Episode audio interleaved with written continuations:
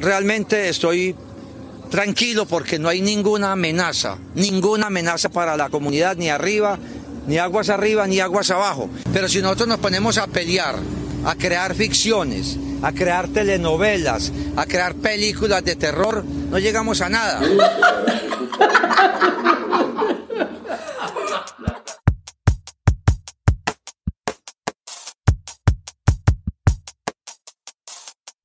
Buenas a todo el mundo. Estamos escuchando el quinto episodio del Presunto Podcast. Hoy felizmente regreso Santiago Rivas. Hola Santiago. Hola, muchas gracias por tenerme de vuelta. Pedro Vaca, hola, ¿cómo estás? Hola a todos. Gracias por regresar. Siempre. Y María Paula Martínez, hola, ¿cómo vas?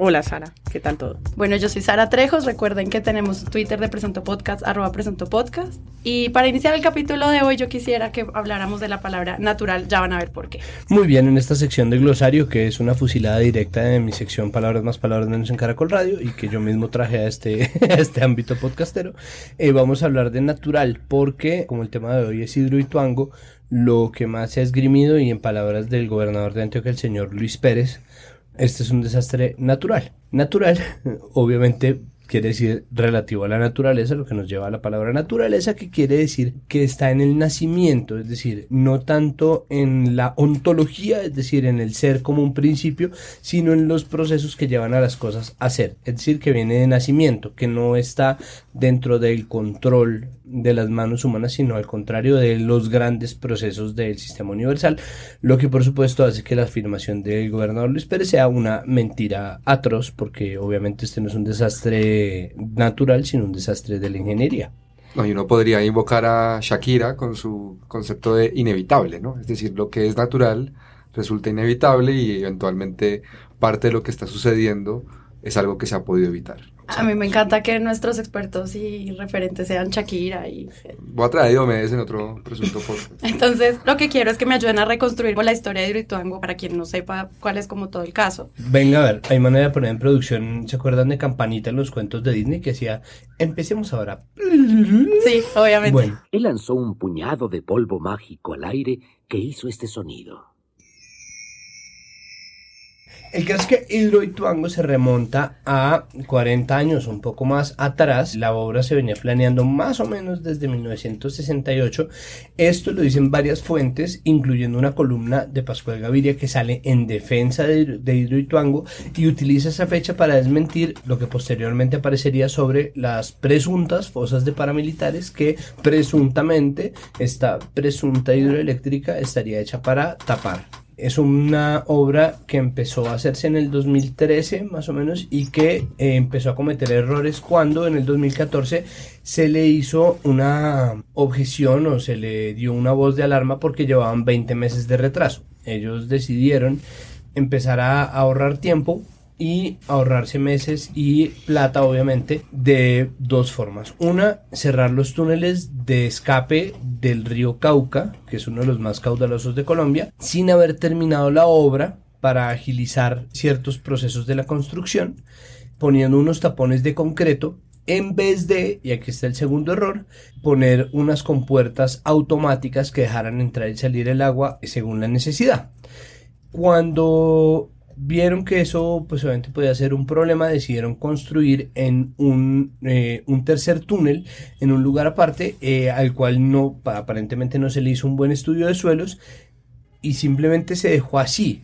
¿Qué es lo que pasó? Primero, pues que tenían los dos túneles principales taponados y tenían un tercer túnel que no un cuarto, cuando debían haber hecho dos para reemplazar los dos iniciales, para que el río Cauca pudiera pasar. Cuando el río empezó a crecerse por el invierno, pasó que el estudio de suelos pues, se probó fallido porque hubo un derrumbe que taponó el tercer túnel. ¿Qué es lo que genera esto? Que la pared de 300 metros de la represa empezó a verse comprometida por la presión del agua que crecía más o menos 20 metros por día, lo cual es una barbaridad, y se vieron en, en, la necesidad de desaguar. Como no tenían los otros dos túneles habilitados y los tenían tapados por concreto y no por unas compuertas automáticas que podrían haber hecho desde un comienzo, decidieron empezar a dinamitar esos túneles, lo cual tampoco les funcionó porque, por supuesto, tapones de concreto a punta de explosivos son muy difíciles de remover y en esas el túnel, el tercer túnel, se destapó atención, naturalmente. ¿Qué quiere decir eso? Que la presión del agua terminó por mover los obstáculos que había, lo que generó, por supuesto, una salida a gran presión del agua y el caudal en la salida del río Cauca alcanzó casi que a triplicarse. Estamos hablando que estamos en época de invierno, lo cual hace que el río sea, pues, una fuerza demoledora de nuevo, no existen desastres naturales. Todos los desastres naturales, entre comillas, empezando, digamos, por Mocoa, que es como el ejemplo más cercano en el tiempo, pues son producidos por la negligencia o por la estupidez de algún ser humano o de muchos durante el tiempo. Y lo que decidieron hacer pues son varias cosas. Primero desaguaron por el cuarto de máquinas, lo cual le costó una millonada de PM, pero al mismo tiempo de los males los menores, o sea, logró salvar un poco y sin embargo no fue suficiente espacio. ¿Qué empezaron a hacer? Eh, pensaban desaguar por el túnel de entrada de las personas, seguía sin ser suficiente espacio, entonces se pusieron en la tarea de elevar el muro de cota a 410 metros, es decir, subirlo casi un tercio de lo que ya estaba elevado, sí, 300 a, a 410 metros, para poder empezar a desaguar de manera regulada y no con una avalancha que pudiera anegar y llevarse por delante a varios, a varios pueblos. Ya se llevó efectivamente, si no estoy mal, un corregimiento, son 59 casas, un montón de gente desplazada, pérdidas millonarias y sin embargo hasta ahora lo que se considera una tragedia no ha ocurrido. Eso es hasta donde yo entiendo. Es más, se los voy a poner en palabras del gobernador Luis Pérez. Eso sí parecía un diluvio universal porque cogería el Cauca una velocidad de más de 250 mil metros cúbicos por segundo.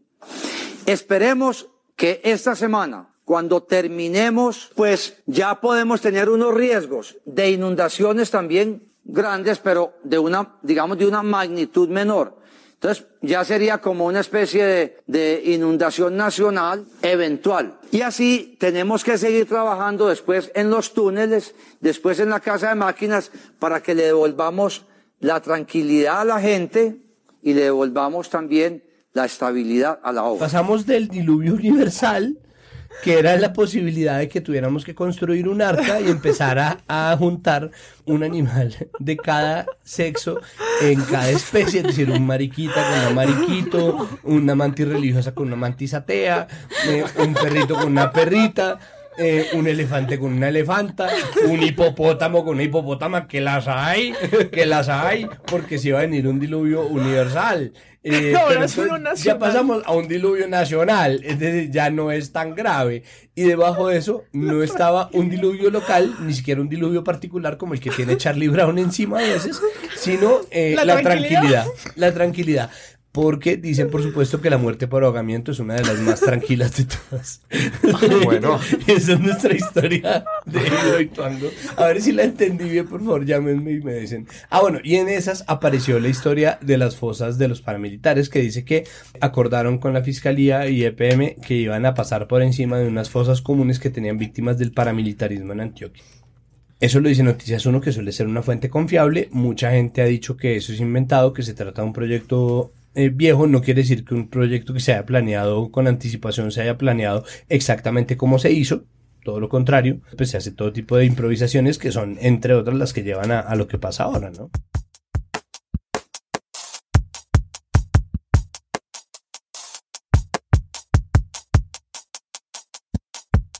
Para empezar, quisiera hacer como una línea de tiempo de cómo los medios empezaron a cubrir este caso y luego lo que está pasando hasta ahora, ya tomando también las declaraciones del gobernador de Antioquia.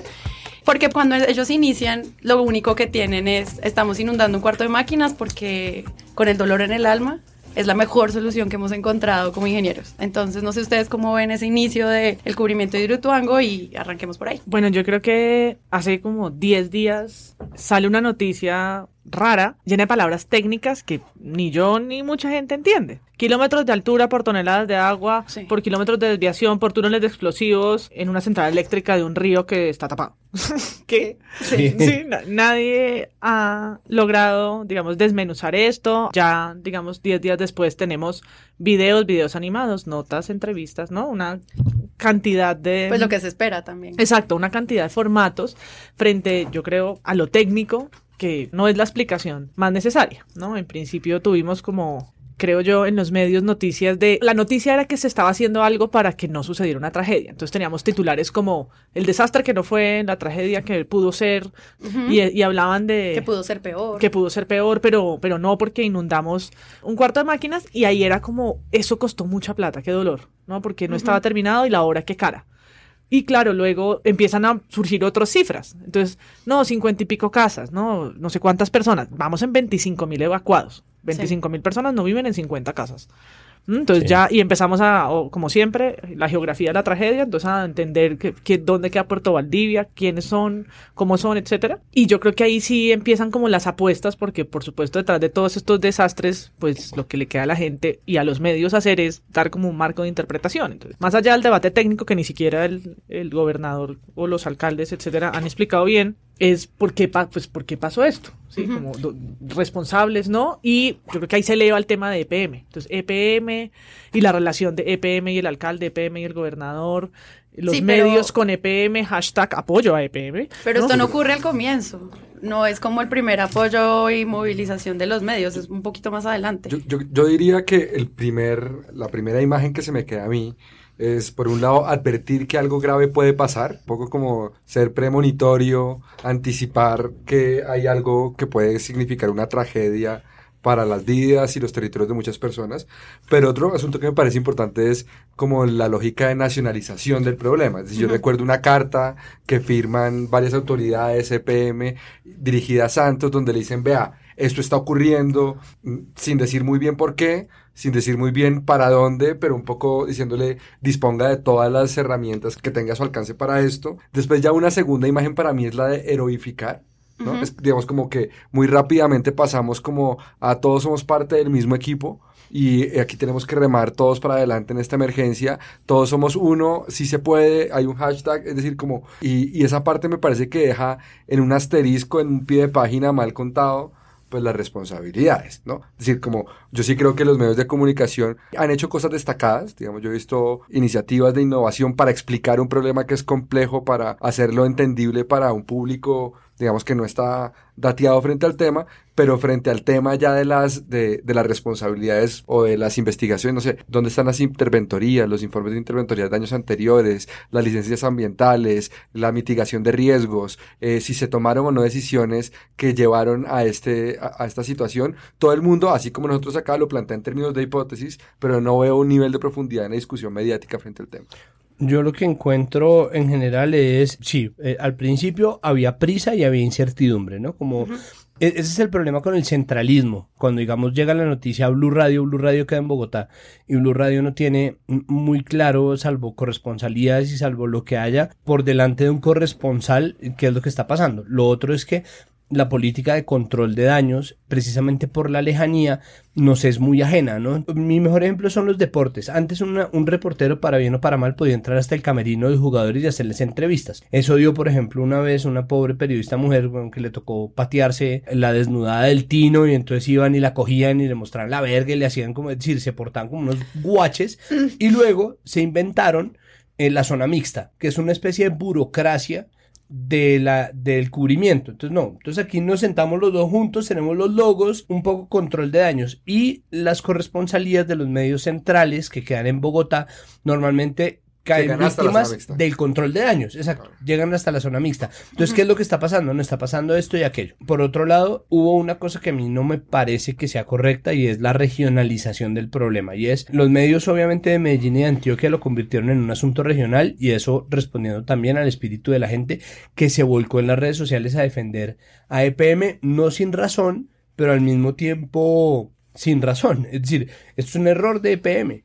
Es claramente un error de Como un espíritu de cuerpo regional más que de... como una solidaridad Claro. regional más allá de cualquier cosa, como ay, y se aclaramos que no tenemos nada contra los países en este podcast. En ¿no? Absoluto, es decir, en absoluto. Y, y salieron a declarar antipaís a todo el que criticara el asunto de Hidroituango y eso era un problema que escala a otro nivel que nada tiene que ver con el problema real. Lo otro que existe es que las iniciativas, por ejemplo, de explicar, o sea, son muy discientes más en lo que omiten que en lo que dicen. Entonces, hay un video animado del colombiano que explica cómo funcionó y qué fue lo que pasó, que fue el primer video que yo me vi explicando el asunto. Entonces dice, EPM abrió en el centro de la montaña un cuarto de máquinas y por debajo puso dos túneles de escape que decidió cerrar con tapones de concreto y abrir un tercero en otro lado. El derrumbe fue lo que tapona el tercero y eso genera la presión sobre la prensa.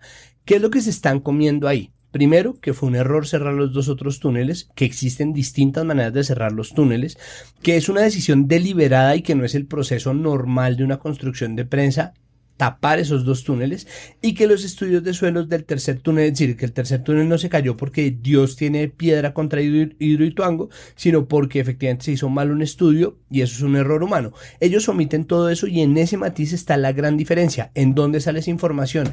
En Canal 1. En el Canal 1 cogen al ex viceministro de Economías Digitales y él es el que empieza a contar, cometieron cuatro errores. En este momento, en este momento, en este momento, que es exactamente la información del video del colombiano, pero con los errores que cometieron los humanos. Y lo que a mí me parece más grave de todo es que no existe información clara sobre quién es el responsable de esto, es decir, a quién se le piden cuentas por lo que está pasando en Hidroituango y eso lo único que hace es aumentar el nivel de incertidumbre, de ansiedad y de desinformación, porque la gente empieza a generar más ruido y empieza a decir, no, es que fue Fajardo, sí, ah", entonces después dice, no, es que fue Duque, entonces pues sale todo el mundo a señalar porque obviamente una catástrofe natural, nunca es natural, pues termina siendo también una catástrofe política y ahí es es donde empieza el otro grandísimo error que es lo que termina la historia que les estaba contando y es en decidir que los voceros adecuados para esto son Luis Pérez y Federico Gutiérrez que son un puto desastre como voceros. Salir a decir que una cosa va del diluvio universal al diluvio nacional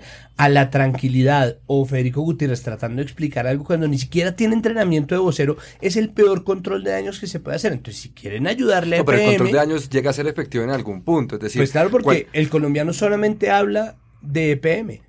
Y Caracol Noticias tiene una corresponsal y dice, no, pues están trabajando los muchachos y pues sí, efectivamente, si usted lo pone frente a los obreros que están trabajando 24 horas al día. No, y Federico Gutiérrez con casco de noche, con cara de cansado, transmitiendo. Es decir, aquí también hay una imagen que se vende no de los responsables de una tragedia. Sino de los que están solucionando. Sino de los, de los grandes eh, líderes esforzados y en el medio, pues la gran pregunta de por cuáles fueron los errores que conllevaron a esto se difumina.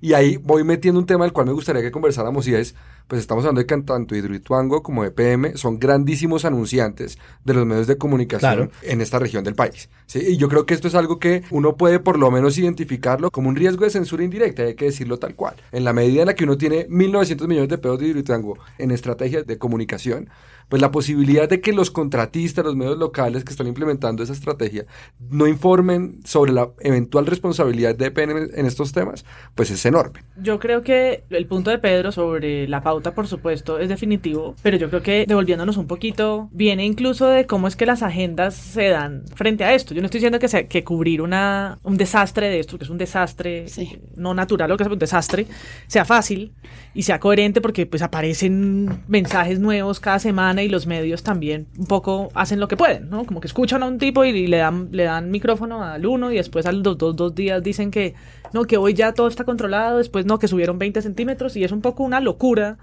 de cubrimiento. Pero, pero yo creo que sí, y es el objetivo de este podcast, ver cómo, cómo lo hacen incluso en tiempo real, ¿no? Pues a los, a los medios nos toca hacerlo cuando pasan las cosas y no decantado meses después, para eso están los académicos.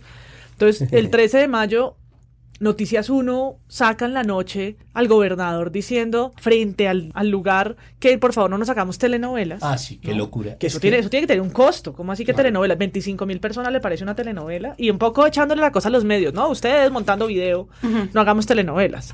Realmente estoy tranquilo porque no hay ninguna amenaza, ninguna amenaza para la comunidad, ni arriba, ni aguas arriba, ni aguas abajo. Pero si nosotros nos ponemos a pelear, a crear ficciones, a crear telenovelas, a crear películas de terror, no llegamos a nada. Pues que es el cuento de los enemigos. O sea, yo me acuerdo que en algún momento, cuando Rock al Parque estaba pasando por su peor momento, salieron a decir que había enemigos enemigos del, del festival. Es como, no, es decir, todos queremos que salga bien, todos queremos que Hidroituango salga bien. Todo, ese no es el punto. Y el punto es que en este momento el problema no es que salga bien, sino que no se anegue una serie de municipios en el Bajo Cauca. Empezando por ahí. Es decir, pues... Bueno, sale esto y el- la portada del colombiano del día siguiente es la foto del gobernador y del alcalde. Y es como... y- ¿Mm? Y, la... Y, y las personas que ya están evacuadas y Puerto Valdivia y no y yo creo que pues no sé la prensa se ha llenado noticias de nuevo como poniendo las preguntas yo no sé si donde no es o, o no haciendo las que son no yo veo titulares hacia atrás como que en el momento es difícil porque uno los lee en medio no nos olvidemos de una campaña electoral que se está cerrando Sí. entonces Hidroituango se cuela con tantas otras cosas. Entonces uno pone, eh, que fue el ejercicio que hice, ¿no? En, en- en Google News. Entonces le aparece a uno la tragedia que no fue, la tragedia que es, la tragedia que va a ser, ¿no? Como es una cosa anunciada Presunto, loquísima. presunto, presunto. Presunto, presunto, presunto. Y la- las de esta semana son la tapa, porque eh, 22 de mayo es. El informe dice que en Hidroituango todo se ha hecho bien, mientras el presidente Santos vuela en un helicóptero. Y la otra es, eh, ¿cómo es? Eh, hay que parar las aguas. La meta es controlar las aguas. Gracias, Farid. O sea, De las pocas cosas que aprendí en 24 años como profesional, eh, creo que aprendí a saber que la única verdad absoluta que hay en el fútbol es que nadie tiene la verdad. la, Sí, ¿no? obviamente esa es la meta. La meta es controlar las aguas. de- y eso es como el quote que pone, ¿no? Pero, pero hablando, hablando Pero de, de preguntas, algunos periodistas y medios que han intentado cubrir esta, eh, eh, eh, esta situación me han dicho que espacios para las preguntas no, mm, digamos, no se ha presentado. Son básicamente escenarios donde hay comunicados de las, digamos, de las entidades de las empresas, planteamientos públicos, pero muy poco cuestionamiento, digamos, dentro de la labor periodística. Casi que el comunicado de PM, el comunicado de Hidroituango es material periodístico suficiente para la labor que tienen que hacer los periodistas y entre otras cosas, las directivas tanto de PM como de Hidroituango, como de la alcaldía y la gobernación, dicen que como están haciendo, están atendiendo una emergencia, las preguntas no se pueden hacer. Dicen como, sí, pero, Pero entonces pero yo ahí o sea, tengo hay cosas para informar, pero no hay cosas para responder. Sí, y sí. creo que ahí hay una vaina un poco Pero yo tengo un reparo porque puede que sea verdad que no hay espacio para Preguntar. decantar y Hay espacio para coherencia. el humor, eso sí. Hay espacio para el humor. No, no haya espacio porque están en, ocupados en frenar los metros de agua y no en el que el señor periodista preguntando eh, cuándo es que se va a solucionar. Pero las acusaciones sobre las fosas comunes, sobre los paramilitares, sobre la obra que no empezó ayer, sino hace no sé cuántos años y no tiene estudios, ahí sí hay una labor periodística. Claro, pero los informes de interventoría yo no he, digamos, no he visto el ¿Dónde primer está? reportaje que hace. Las licencias ambientales tampoco. Digamos, la autorización por parte del interventor de que cerrar los túneles era una decisión correcta en términos de ingeniería, ¿dónde está? Sí. Y lo de los paramilitares es una acusación dura, es una acusación Claro. durísima. Es Están hablando, de, están hablando de decenas de cuerpos de desaparecidos. Le están diciendo eso al gobernador, que era alcalde cuando la operación Orión. O sea, es como, ¿qué? Sí, él era el alcalde de Medellín cuando la operación Orión. Desde los 2011 lo acusaron de politizar EPM. O sea, Luis Pérez ya ha tenido escándalos en la prensa, están sobre EPM. Entonces, ¿cuándo hacemos las preguntas? ¿O cuándo hacemos la labor periodística? Pues esperamos a que se inunde y después solamente podemos hablar de la tragedia. Pues igual que Mocoa. Es, exactamente, o sea, los medios llegaron a Mocoa en un avión presidencial y se fueron en el mismo avión presidencial. Oye, y es, pues es que todo está en, en el foco, ¿no? ¿Cómo, ¿Cómo se pasa de un lado al otro? Entonces, por ejemplo, una nota de Caracol, yo no sé si es de hoy o si es de ayer, hoy miércoles 23 de mayo, tiene primero entonces a, a la periodista diciendo, bueno, mira, me encuentro acá en, en Hidroituango, eh, se puede ver eh, aquí la prensa, están, no sé qué, están tratando, están corriendo para lograr la cota 410, ya van en 405 metros, de manera que solamente faltan 5 metros, el grosor de la pared es de 500 metros, una cosa ridícula, de manera que por eso se demoran tanto en construir pues los 10 metros para arriba, eh, es importante saber no sé qué, no sé qué, eh, las casas de estos bla, pero mira, yo te tengo que decir que en este momento yo estoy eh, impresionada y siento que se me eriza la piel de estar parada en esta mega obra. Hidroituango es una mega obra y yo como antioqueña quiero decir que esto es una, algo que nosotros necesitamos porque es un proyecto que va a lograr muchas cosas y claro hay un problema y queremos que todo esté bien entonces se ve y de inmediato la desviación está en como, hey, estamos haciendo una super mega obra, ¿no? Como ante todo la, la faraónica de siempre, como pero estamos metiéndole kilos de concreto a esta vaina para que ustedes se sientan en un país civilizado. Y lo otro es que usan de carne de cañón, como siempre, a los pobres. A pesar de tener el peligro como compañero, no se resisten. En Hidroituango, ellos dan color esperanza a las otras. Con el trabajo de nosotros, nuestra comunidad no le va a ir mal. Con la ayuda de Dios vamos a lograr terminar esta presa. Como, no, es que Hidroituango es un desastre. Le vas a decir eso a los miles de obreros, toma de cara sucia, casco, eh, orejeras, gafas de protección, a estos héroes que están trabajando para que no inunden los pueblos. Les le vas a decir eso a los héroes de nuestro país en tu mente, como un culo. que no tienen para comer. Exacto, y uno No, pues. no, pues no, entonces no le voy a decir eso a ellos, pero es que no son ellos, son los pautantes. Y volvemos a EPM, mire cómo es, cómo es de bravo el asunto que todo el mundo quiere proteger a EPM y de eso. No sé si sea el tema para hablar en este podcast, pero la gente del sector cultura en Medellín, o sea, vamos a poner un gran entrecomillado, ¿no? Los buenos, ¿no? La gente que está trabajando por la cultura, que también trabaja y sí, le vas a decir a estos muchachos que se pintan la cara con, con corcho quemado porque no tienen pa' pintura profesional. O sea, eh, la gente de teatro, la gente de la literatura, la gente que está haciendo todo tipo de iniciativas, obviamente arrancado, tiene en EPM su mayor patrocinador.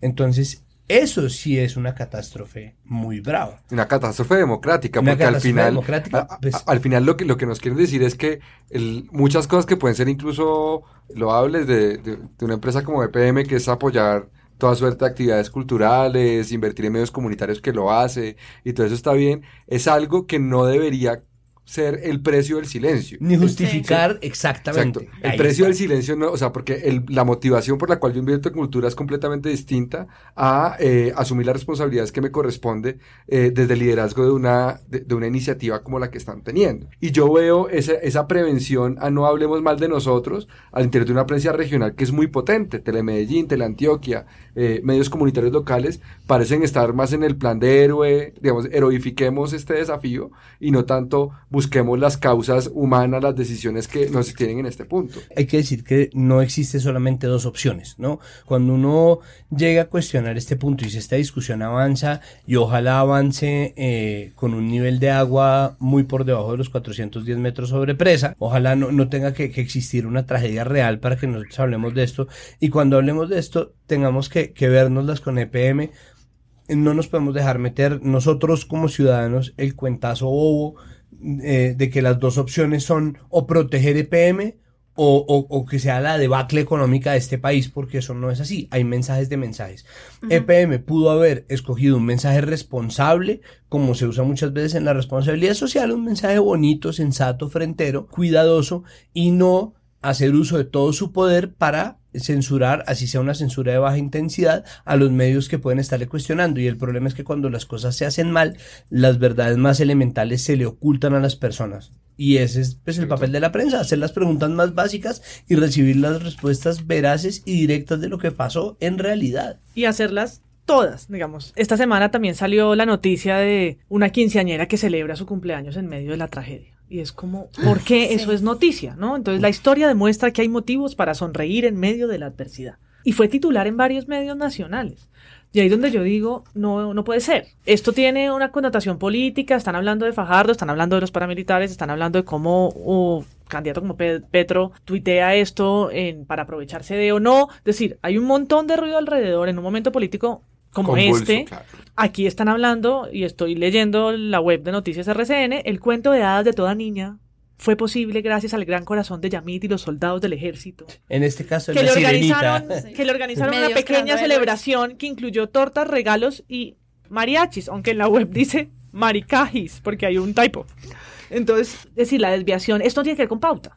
Estoy segura. O sea, eh, no tiene que ver, o sea, esto es un debate, pero No, pero sí tiene que ver con el control de daños del que hablaba, del que hablaba Santiago. No, sí, no pero digo- asustemos a toda la sociedad colombiana, hagamos artículos, por ejemplo, sobre no desconfiemos de la ingeniería colombiana, tenemos muy buenos ingenieros, por favor, esto no pasa, no nos van a meter ahora al gremio. por- Sí, y, y bailamos con mariachis y torta los, los, los del ejército. Porque lo estamos niña de 15 logrando y- Es, No hagamos telenovelas, hagamos en cambio telenovelas, es decir, quinceañera, la sirenita, Exacto. Sí, sí, yo, yo, yo dije, ¿invitarían al gobernador? A la Ahora- Este ponqué de dimensiones El universales. sueño de toda niña de 15 años. Es como, yo no puedo creer que eso sea una noticia. ¿Cuál es la Comiendo- noticia? ¿Que cumplió años? No puede ser. Comiendo ponqué enfrente de los héroes que están construyendo un muro de 410 metros y nadie les llevó ni un mentrugo de chocorramo a esos pobres hombres. Bueno, y del otro lado, pues es que el- al, al final la, la- la represa tiene dos lados del río.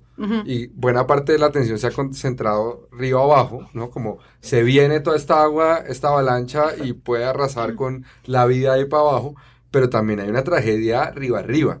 Es decir, aquí hay municipios como Sabana Larga y Tuango, de familias barequeras que ya están teniendo, es decir, ya hay un efecto social, no a nivel de, de la imagen devastadora, pero sí del, del tejido social, las actividades propias de las personas que, que, que vivían en la ribera del río, que ya, ya se les transformó la vida. Y ahí el nivel también de, de responsabilidad me parece disperso, o sea, no, no es solamente la, tragedia que pudo ocurrir y no ha ocurrido, pero es probable que ocurra, sino los impactos ya reales que existen con respecto a esas decisiones de las que hablaba Santiago. Pues eh, para mí el asunto está, es decir, como, como nosotros no, no somos quien para evaluar tanto las políticas públicas como si el cubrimiento de los medios, que finalmente es lo que nos llega a nosotros como población civil, me parece muy grave, es que no existan preguntas. Y creo que esta es la gran diferencia y cada vez que uno se acerca a los medios y con respecto a un tema no existan preguntas, sino unas respuestas prefabricadas, uno ya sabe que es el pautante haciendo control de daños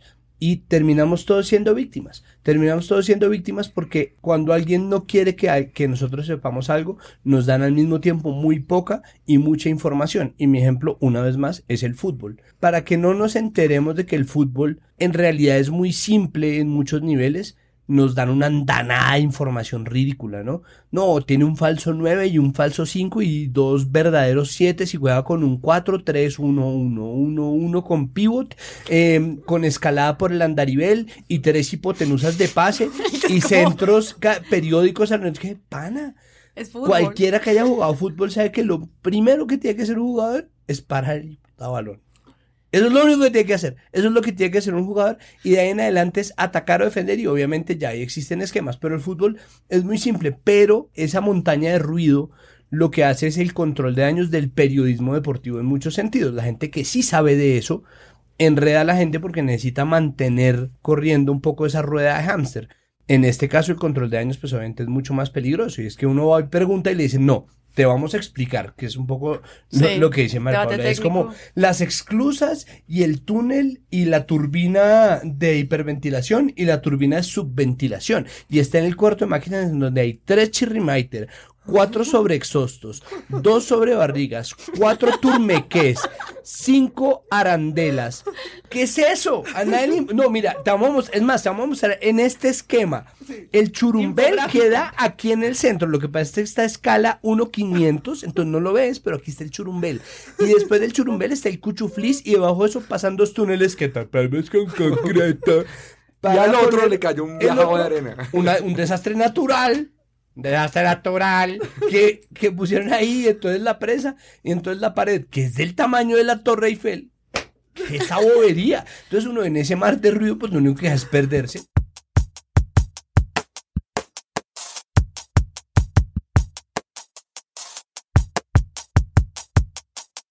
No, y eso pasa en general con cualquier catástrofe de infraestructura. Hay un Exacto. montón de cifras, como hablábamos también con los, con los candidatos, que las cifras las dicen y el- la persona se queda como, bueno, pues eran 3 mil millones de pesos invertidos en empanadas para los niños en ese puente que se cayó. ¿Ustedes qué opinan ya como para darle un cierre? El tema de ya cerrar con cifras, debate técnico y pues expertos con términos como tan grandotes que al final no terminan informando. Volvemos a lo mismo. Para mí están las preguntas más básicas. Primero, ¿se hicieron los estudios correctos? ¿Se hizo en el lugar correcto del río esa presa? ¿Qué se necesita para solucionar el problema? ¿Cuánto le va a costar esto al país? ¿Cuál es el riesgo verdadero de que pase algo? ¿Y quiénes, quiénes son los responsables de que esto esté pasando? No necesitamos saber más. Es decir, si EPM se salva o no se salva, eso tiene que ver más con economistas contratados por EPM que lo que puede hacer realmente la familia Gómez Martínez o quien sea que sea dueña del colombiano ahorita o de Teleantioquia o lo que sea. Pero pues también se quedan con esto que decía Pedro de no podemos hacer preguntas porque ya hay unos comunicados y es como, bueno, entonces ya no le pregunto a nadie más porque ya se me acabaron las opciones. Yo creo que estamos en ese momento, no sé si como esperando a ver qué pasa, ¿no? Entonces, la noticia de hoy es que mañana, mañana podría acabarse la tragedia, o sea, la emergencia. Esa es la noticia que salió hoy. Sí. Mañana dicen que estamos a salvo. Entonces, no sé si estamos como en ese medio tiempo, ¿no? Esperando que se va a resolver para entonces devolverse a mirar qué pasó. Lo cual me parece que siempre habla mal porque es como llegar tarde como a todos Sí. los medios. Ahora no sé si van a cambiar el discurso cuando ya la cosa esté un poco más fría. Cambiar el discurso de, ah, ahora sí, ¿no? Ahora sí nos vamos a volver justicieros. Eso sin decir que todos los medios lo vayan a hacer, ¿no? Yo sí siento clarísima una posición, o sea, un- una forma de mostrar del colombiano. Y siento que, por ejemplo, medios como El Espectador se han dado un poquito más la licencia de poner adjetivos, de, ¿no? Porque es- ponen Hidroituango la vergüenza de la pujanza empresarial antioqueña. Ahí hay un titular, Oh, ¿sí? Es un titular duro. Ahí hay un titular. ¿Mm? Eh, Noticias 1, por supuesto, pues se ha caracterizado desde, desde hace 10 días, 11 días, con ¿no? estar señalando, ni siquiera siento que a la empresa, pero al menos sí al poder. Venga, el gobernador, el alcalde, ¿qué están diciendo? Y ponerlos un poco, sí, en ridículo casi. Sí. ¿no? De esto es lo que están diciendo. Y no solo burlarse de ver. los términos de él, sino irse más hasta el fondo de lo que está pasando con pues la responsabilidad de la gobernación ahí también. Exacto. Mientras que hay otros medios, yo mencionaría ahí a Semana y a RCN, que se han como ceñido a la tarea del comunicado. Sí, ah, que dicen que mañana, ¿no? Que subieron 10 metros, que, ¿no? Y esa tarea fácil y floja y cómoda de no molestar, de no molestar cuando hay un montón de información alrededor y la sacan más barata publicando la celebración de la quinceañera que hizo RCN ayer. Es una vergüenza. No, yo- o sea, yo creo que por un lado, No, pero deje que la niña cumpla años. Es el sueño de toda niña de 15 años. No, no, no le hicieron corte militar, sino con la armada. Bueno, ya, no, o sea, yo, yo creo que Colombia es un país, digamos, de renta media donde mega inversiones en distintos lugares se están haciendo y lo que uno ve es que hay muy poco escrutinio público sobre esas mega obras. Sí. ¿no? Sí. Digamos, como, y, y al final sabemos muy poco de la inversión de cuantiosas sumas de dinero de todos. Lo segundo es, creo que la pregunta periodística es, ¿quién nos salva y por dónde? Y no, ¿por qué nos está pasando esto? Y quiénes podrían ser, digamos, los llamados a rendir cuentas frente a esos errores. Y lo tercero, sí creo es, yo también quisiera rescatar un poco que hay nuevas voces, es decir, hay el movimiento de este Ríos Vivos que lleva nueve años hablando del tema eh, y solo hasta ahorita hay, digamos, un, un- algún nivel de cubrimiento sobre lo que ellos están planteando. Y también veo, digamos, como una región del país muy importante, donde yo diría que hay una de las matrices y de tejidos de medios de comunicación más fuertes de todo el país, que lamentablemente creo que está siendo muy poco crítica a una realidad que además padecen y padecerán. Ahí yo creo que un poco la reflexión no es tanto dañemos la reputación de lo que hay, sino critiquémoslo, hagamos periodismo sobre esto para mejorarlo. Sin decir, siquiera es criticar, es hagamos periodismo. Sí, pero yo siento que ahí, perdón, me robé la palabra Santiago, es el uso, por ejemplo, de adjetivos. Sí, vamos a ponerlos todos en comillas. Contingencia, impasse, telenovela. No, no. Sí. Sí, todo es Sí. presunto Y- impasse. Impasse, la palabra impasse, por, di- digámosle en la cara a las familias que se quedaron sin casa que eso es un impasse en su vida. En realidad es un in casa. Un In prefijo negativo, casa. Bueno, el- Sí, pero es. o, o los eufemismos de. El, el río, es que el río furioso. No, ¿cómo que el río el furioso? río ¿sabes? furioso. Yo, pero es que es natural, da- ¿no? es La natural. palabra es natural, ¿no? El río furioso que busca su cauce. Entonces, siento que ese, eso es de reprocharle a los medios. Ese lenguaje. Me importa un pepino si los comunicados vienen así, que los muestran. Si el comunicado de PM viene diciendo los impases del río furioso, pues hay que traducirlos y quitarles el eufemismo y decirles, perfecto, aquí hay un error de ingeniería o de política o de interventoría o de lo que sea, pero por su nombre. Mm, Pero yo creo que en esta idea de, es que los colombianos somos como tan resilientes y tan unidos en la- ante la adversidad, porque felices, más felices de todo el mundo, entonces esto no, no, no nos podemos dividir aquí, no podemos ser resistentes y los amargados haciendo las preguntas incómodas porque esto es un momento de alianza. Exacto, en la película, en la narrativa que nos están montando, existen unos buenos y unos malos, o existen unos protagonistas y unos antagonistas. Y los dos antagonistas que nos están poniendo son la naturaleza y los periodistas. Y nosotros en este país hemos montado una idiosincrasia en la que matoneamos para que no nos matoneen y somos tan idiotas que nos dejamos enredar en ese cuento. Entonces, ¿qué es lo que pasa? Que existe una serie de periodistas que son enemigos de, sea esto EPM, Hidroituango, la gente, los pobres héroes que están trabajando 24 horas al día para que el muro no sea llevado por las aguas, Gracias. o en general cualquiera, Luis Pérez incluido, que es cualquier cosa. Eh, y Ingeniero, existe, y existe otra serie de periodistas que están simplemente narrando ese partido, ¿no? Entonces se asume que Pero los no lo están periodistas comentando, lo están simplemente, es una narración están, están, sí, están haciendo el minuto a minuto por internet. Es una narración inglesa, como este tiene el balón, se lo pasa a este, crece este, le arrebatan el balón. El tipo Sí, se agota. Exacto, el tipo se agota. Entonces es como, oh no, ¿qué va a pasar? ¿Quién va a ganar? ¿El río y los periodistas? O, o los nobles héroes de EPM y sus obreros que trabajan 24 horas al día para que el muro alcance los 410 metros. ¿Qué pasará? Entonces lo meten a uno en esa narrativa solamente para que cuando se solucione el problema puedan salir a decir, y ustedes que estaban diciendo que nos íbamos a ahogar en las marejadas del río Cauca, ven cómo se equivocaron, como si uno hubiera estado deseando que las cosas salieran Claro. mal para poder documentar y decir, oh, sí, oh, ahora te tengo a mis pies, que en tu cara de PM. O sea, son, esa narrativa lastimosamente es la que compran muchos otros medios, que salen a decir, si ven, nosotros no nos apresuramos, vamos veintipico de días, ¿no? Porque esto empezó en abril. Si ven, nosotros no nos apresuramos a decir nada y ahora tenemos la razón. La razón del que nunca abrió la jeta, ¿no?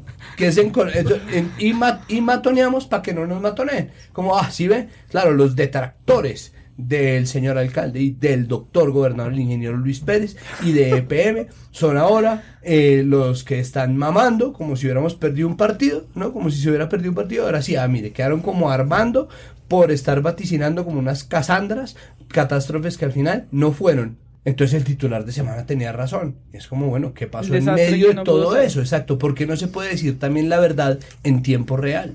Sí, van a terminar con unas anécdotas al respecto de la temporada de lluvias causando catastróficos daños a una mega obra que iba a darle energía a toda Latinoamérica. Pero Orgullo nacional. Esa no Orgullo es la pregunta. Yo, yo les dejo este titular, compañeros, de Telemedellín. Desde Medellín envían energía positiva. Es como un mal chiste. energía positiva. Para que se resuelva la emergencia de Hidroituango. Ellos tienen una auroeléctrica. Es como, yo no sé si es cruel o. No, es como Muy un chiste de cuenta solo. No, pero es una cuestión identitaria donde además hay billete. Sí, no, me nieguen que EPM y, y Telemedellín no tienen ninguna relación. No, No, pues, tienen energía contratos positiva. ahí todo. Lo tienen todo. Comparten energía, combustible. Energía positiva, Mermelada. Qué dolor. Sale ahí Jorge Duque Linares patrocinando el movimiento de la... Positiva. energía positiva. Pero. No, qué tristeza, en serio. Bueno, pues con mucha energía positiva. Terminamos otro episodio, ya que nos siguen en SoundCloud. Les recuerdo que estamos también en iVoox, en Spreaker, estamos en las plataformas de Acorde. Gracias Acorde por recibirnos hoy. Recomienden el podcast, critiquen, propongan temas, escriban comentarios. Nos vemos en arroba presunto podcast. Yo soy Sara. Gracias a María Paula, Pedro, Santiago. Extrañamos a Carlos, pero pues, chao.